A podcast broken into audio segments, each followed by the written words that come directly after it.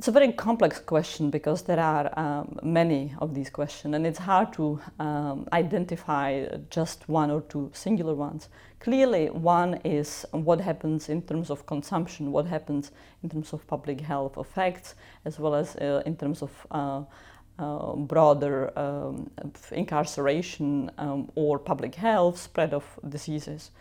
But, but equally, uh, the experimentation uh, needs to consider um, what kind of uh, law enforcement uh, systems will be needed to effectively enforce the new regulation.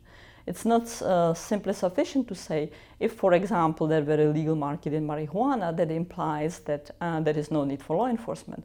In fact, law enforcement might become uh, more complicated, more complex, certainly different than what we have seen so far. How do we prepare?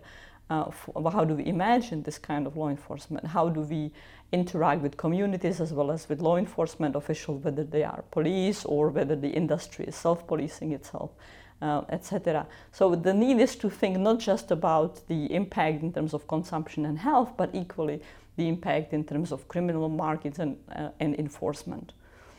Uh, and um, I, I, guess I would add to that that um, it's critical to build uh, monitoring and monitoring by outsiders. And by outsiders, I don't mean uh, other countries necessarily, but someone who is not designing the policy and not enforcing the policy uh, into uh, the experimentation.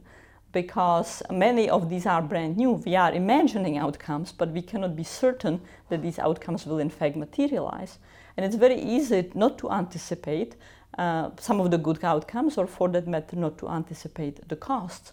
And so, to design flexibility into policy, as excruciatingly difficult as it is, uh, and to design systematic monitoring and smart measures, smart reporting mechanism is as important uh, as the regulation itself.